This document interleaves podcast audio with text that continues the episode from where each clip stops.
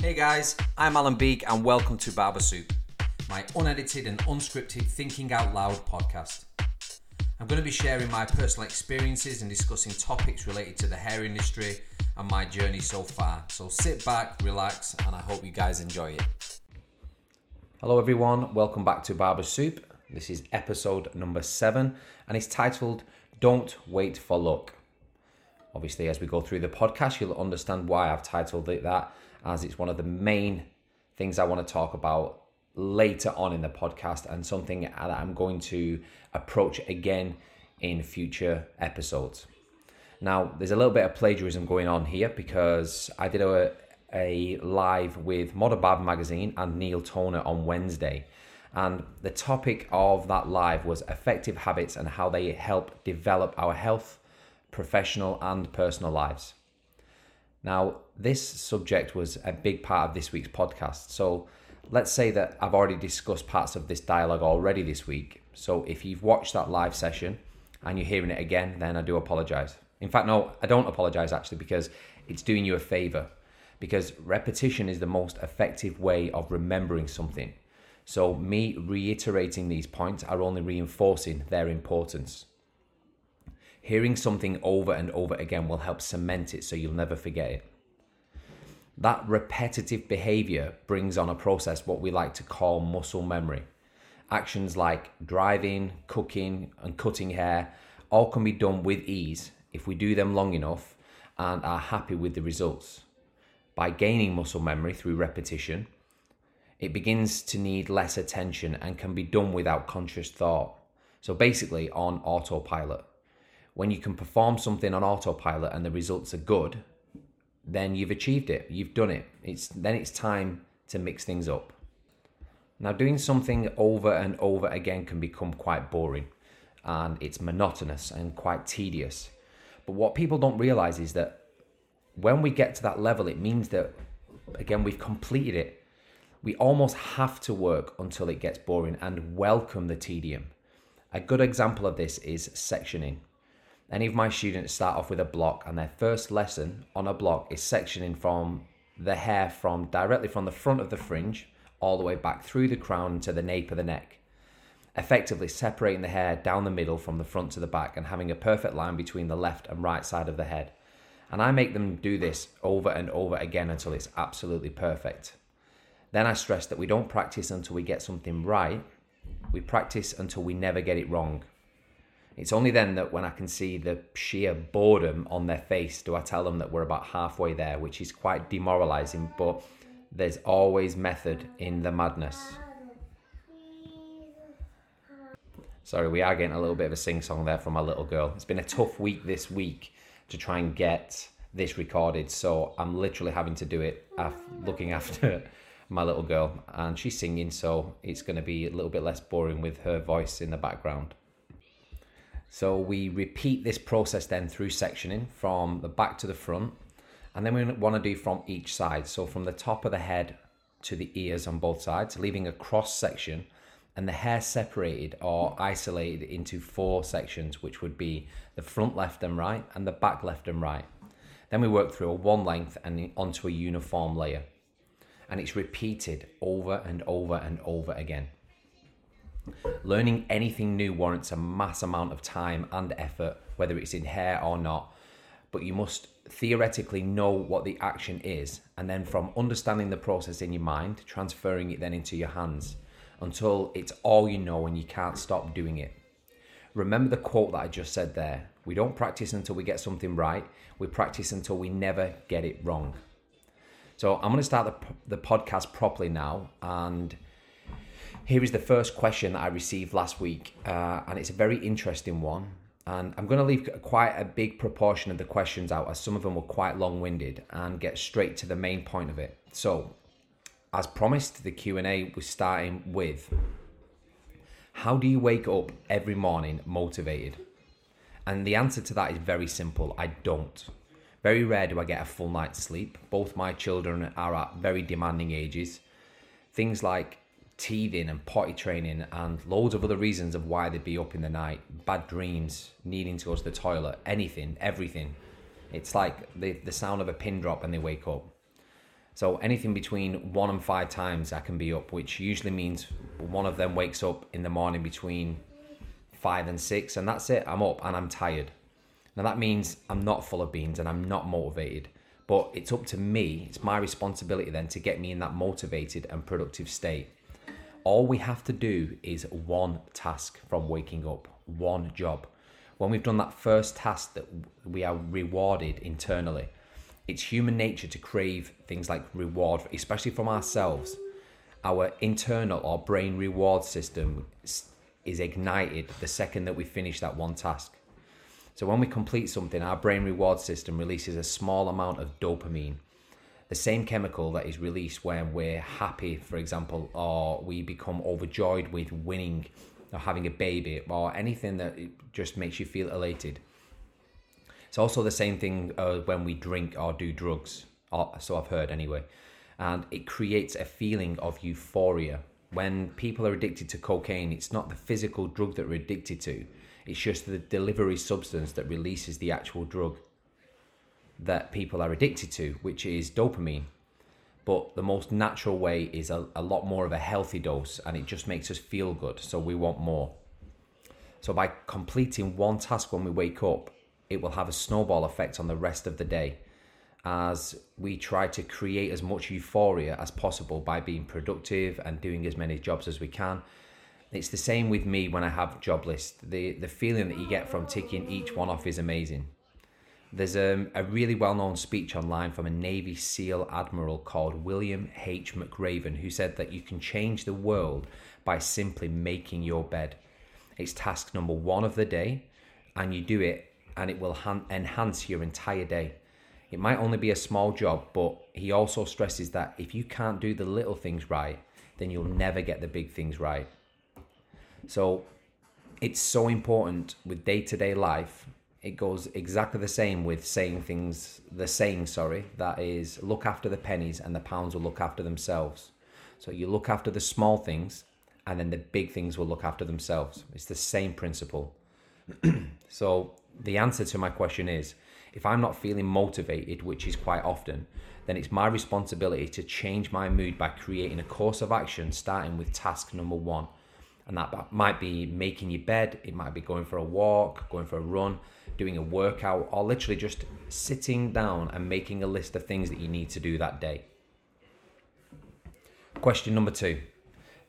And this is the question word for word. I know this sounds trivial and the answer is going to be really simple, but I'm late for work every day. How can I stop?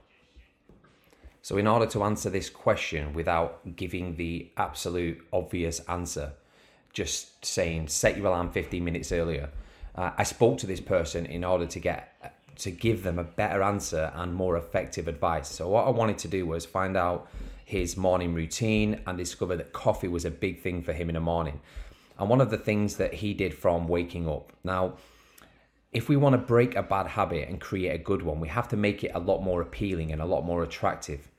So I got him to take his Nespresso machine into work, which means after waking up, in order to get his precious coffee first thing in the morning, getting to work earlier has become suddenly so much more appealing and attractive as he can enjoy a nice coffee when he's there and it's worked a treat. So those tiny adjustments for such a bigger reward. He gets to work early and he gets his coffee. Now, question number three How do I make the most of renting a chair? I've almost spent equal amounts of time being on both both sides here now of renting a chair and, working for someone and owning my own business. Actually, I've, I've actually spent an extra year working for someone else, so I'm still not equal yet which means I've spent more time renting a chair than I have done owning a business. And for me, this is quite an easy question to answer as renting a chair is so much easier.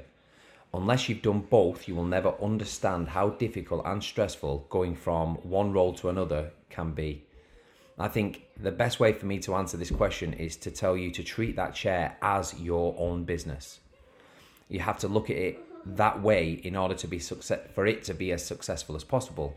Now, that means you turn up to it early, you keep it clean, you keep it tidy, you make it inviting, you help promote it, you keep it on you keep on top of its finances. Literally everything is about respect for that small business within a business. And your landlord is obviously the shop owner or the, the brand owner. And you've got to make sure that they're happy, not just by sweeping up your area, but keeping the entire shop clean. Your chair is within that shop and it's only going to strive and do well if the entire shop looks nice. So promote yourself and take the position seriously. When when I worked for someone else, I was always the first one in the shop and the last one out. I cleaned the entire salon and I helped other people with shampoos and drinks. Again, it's all about having respect for the chair and having respect for everyone else around you. So start to believe like you're running a business and that you are a business owner already. You're renting a chair, so effectively you are a business, and this is a smaller scale version of running a shop. If you want good practices for when the time does come for you to open a shop, then start acting more professional. Exactly the way that I answered the question earlier. You look after the smaller things, and the bigger things will look after themselves. So if you want to look after a, a chair, you do it with pride and you do it with passion as you would a shop. It's all good practice for that end goal of when you open your own salon. Next question, number four. How do I start my own brand or shop? And there are about 100 factors here, but I'm going to name a few I can think of just so you can see how intricate the process is and how important it is that you need to focus on each one individually. So, if we first think of location, you're going to need to find somewhere that's either got a good footfall for potential new clients, or if you already have existing clientele, it needs to be accessible and not too far away from them but far enough away from your old place as not to take the piss. Shop interior, decor, and design needs to be uh, needs to appeal to your target market, which obviously then is going to lead on to things like funds. Have you saved enough money, or are you going to be borrowing it? Because I can guarantee you now that no matter how much you think it's going to cost, it'll always be more. Then you need a name for your shop or for your brand, and you need to choose something that you have an emotional attachment to a name that means something to you will give you a deeper connection to it and it means that in turn you will work a lot harder for it to succeed you're going to need the name looking professional then with corresponding artwork for your marketing so a good graphic designer will separate you from other barbershops by having that professional edge there's no way that you can just go on Microsoft Paint and just create yourself a logo. It needs to be professional. You need to have a graphic designer or someone who can draw you something up that looks amazing. Are you going to be opening up on your own? Are you going to be opening up with someone else? And how are you going to find staff that will help you push your brand and work hard themselves? So they need to have the right skill set and attitude. Then from marketing to your accounts and your books, I still struggle with all this because the shop is so busy and I don't have time to look after the books the way that I would like to and to post regular on four different Instagram accounts that I need I need to listen to myself when I say things like this. And you know, practicing what you preach is so important. I know what's important and I know what needs to be done, but it's and I understand completely that, that it's always not easy to do. It's easier said than it is done, especially when you're doing, you know, maybe 70 75 to 85 haircuts a week and then you have all the books and the admin and everything to do at the end of the day and you've got family to go home to. It's really really difficult. So allocating time away from cutting hair is imperative that we do so time needs to be allocated for the business you know it's not just a physical cutting part back of house there are tons of jobs that need doing in order to stay balanced and moving forward question number 5 now, this is an older question I got a few months ago, but I wanted to add it because I feel like it's got quite a lot of significance to it. And word for word, this was the question Hello, mate. I was looking for some advice. I have a shop in Glasgow and it's a minefield out there. There seems to be barbershops popping up all around me. What can I do to stay ahead of all the other shops out there? So my response to him was stop focusing on everything that was out there. And it was funny that he mentioned that phrase out there, you know, two or three times. And it was like the thing that stood out to me the most in his message. So I, I explained to him the analogy, and I love this analogy about racehorses. Every time they race, they have blinkers or visors at the, at the side of their eyes, and this is to stop them from looking at horses either side of them. if they get scared or get spooked or take focus off the race, then obviously they're going to fall, they're going to trip. So these blinkers are for them to only look forward. And that was my advice. Put on your blinkers, just continue to look forward and only focus on your own race. Leave everyone else to do their own thing and just concentrate on what happens inside the shop rather than out there. Question number six. I take pictures all the time and have all good intention of posting them, but when it comes to it, I just never do. What advice can you give on posting? Now, the honest truth behind my images and everything that I take is that I do not post every single one of them. I only post a small percentage of the pictures that I take. But I think the most important thing here is that at least we're actively taking pictures. This is always a great way to show progression, and I love taking pictures as it's documenting my work. Month to month and year by year, I can kind of like go back and have a little look through and see where I was at a year ago, or two years ago, or three years ago in order for us to kind of look forward and see where we want to be, we know exactly where we're at right now. Now, by looking at the past, it kind of shows that natural progression. So, by working out what we used to be like and how our skill set was then and what we are like now, it helps us project to the future and kind of reduce the time in which it takes to progress. So, we can half the amount of time of progression just by documenting all of our work through our pictures. But we, we do become experts at avoiding criticism. And it doesn't feel nice to have your work publicly judged. So we avoid situations where that could happen. In a world where there's so many keyboard warriors and negative Nellies out there, it it comes quite scary to post for fear of rejection or not getting the external reward that we want to receive. This is the perfect example of motion and action. So, motion is taking the pictures and preparing to post it. Then we don't follow through with the action out of insecurity. But who gives a flying fuck what anyone else thinks about your post? That picture is yours, and if people don't like it, then they can just do one. If you get a positive response from it, which you most likely will, it's only going to cause more motivation than to post more. And if you get a negative reaction, then fuck them, you should just block them and then use that as fuel to do more or use it as fuel to get better. We never get bitter, we always get better. But get into a routine of posting set days, set times, and if you create creating enough content, prep them every Sunday. You know, just ready for the week then.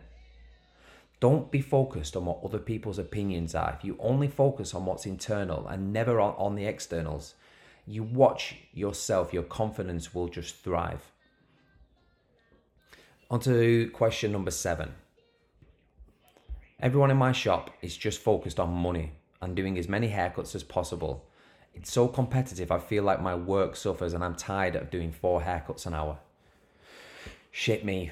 I do rem- I do remember the days of doing four haircuts an hour and depending on what kind of haircuts they were, you could probably do even more. But again, I mean this was just a time when haircuts were different. There's no way no way on this earth I could do four haircuts in an hour now even doing like a one all over would probably take me a little bit longer because of titillating and fanning around and just making sure that the client gets value for their money. There's no way that we're charging them, you know, X amount of money for for number one all over and not making sure that it's absolutely perfect. Talking edges, shape ups, razor work, you know, tapering edges out, doing everything to make sure that you warrant being able to charge whatever you charge for that if you were charging someone three pound for a one all over, then get them done in ten minutes. But I can guarantee that people aren't charging that amount of money. So it's about making sure that we that people get value for their money. Now, unfortunately, we are living in a period of mass production and mass profit, and speed and extrinsic motivation makes us lose sight of why we started cutting hair in the first place. And I'm I'm sorry to say it, but maybe you are in the wrong shop. And I do see it all too often where there's competition between other barbers in in a shop, even though they're all working under one roof and they should all work as a team.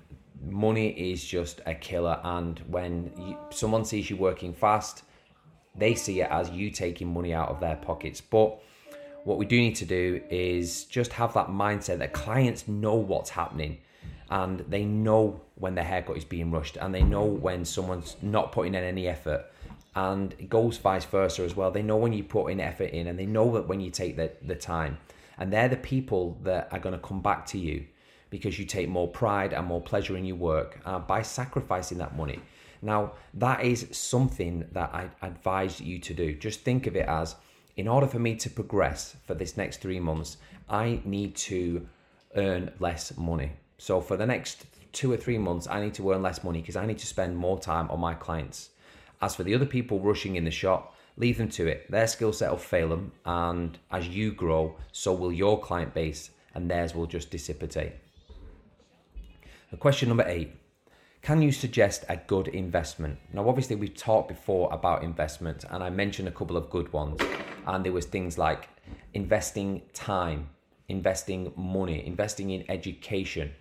So, I can recommend a few very good investments, and a lot of barbers are going to receive a £10,000 grant. And if you haven't already spent it, then you need to seriously think of how it's going to benefit you and your business. Don't spend it aimlessly. Don't don't wax it on trainers and a couple of hoodies and something for your car or something for your missus. Use it wisely. Think of ways in which you can invest it so it continues to make you money. We're in a very sour situation, and as the saying goes, when life gives you lemons, make lemonade. Well, if the government gives you 10 grand, turn it into 20 grand. Think assets. Anything that makes you money is an asset. A new member of staff paying rent is an asset. A junior or an apprentice that does all the jobs around the shop, so then you've got more time behind the chair earning money, that is an asset. Property is an asset. Then what you want to do is go through your spending, your expenditure, and get rid of your liabilities. So a liability is anything that takes money away from you and reduce as, your liabilities as much as possible. The most powerful asset you can have is your head and what's inside it. Hair education, photography lessons, business lessons, accounting, anything that you can invest in, which will in turn make life more profitable for you, is an asset. The question number nine How would you go about building a clientele in a new city? Now, this is a task that requires a lot of patience and a lot of hard work. Building a clientele in a brand new location means building relationships and performing to the best of your ability. It's a case of tapping into the clientele of the shop and letting them see what you're capable of.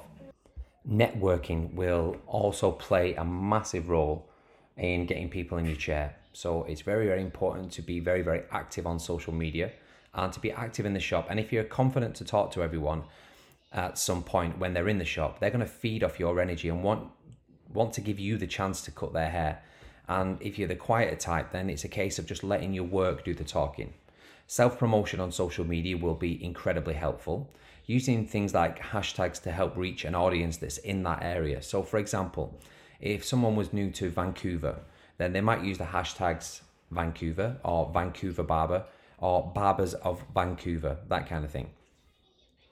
And this is where you really need to take time and listen to your clients. So your consultation needs to be absolutely perfect.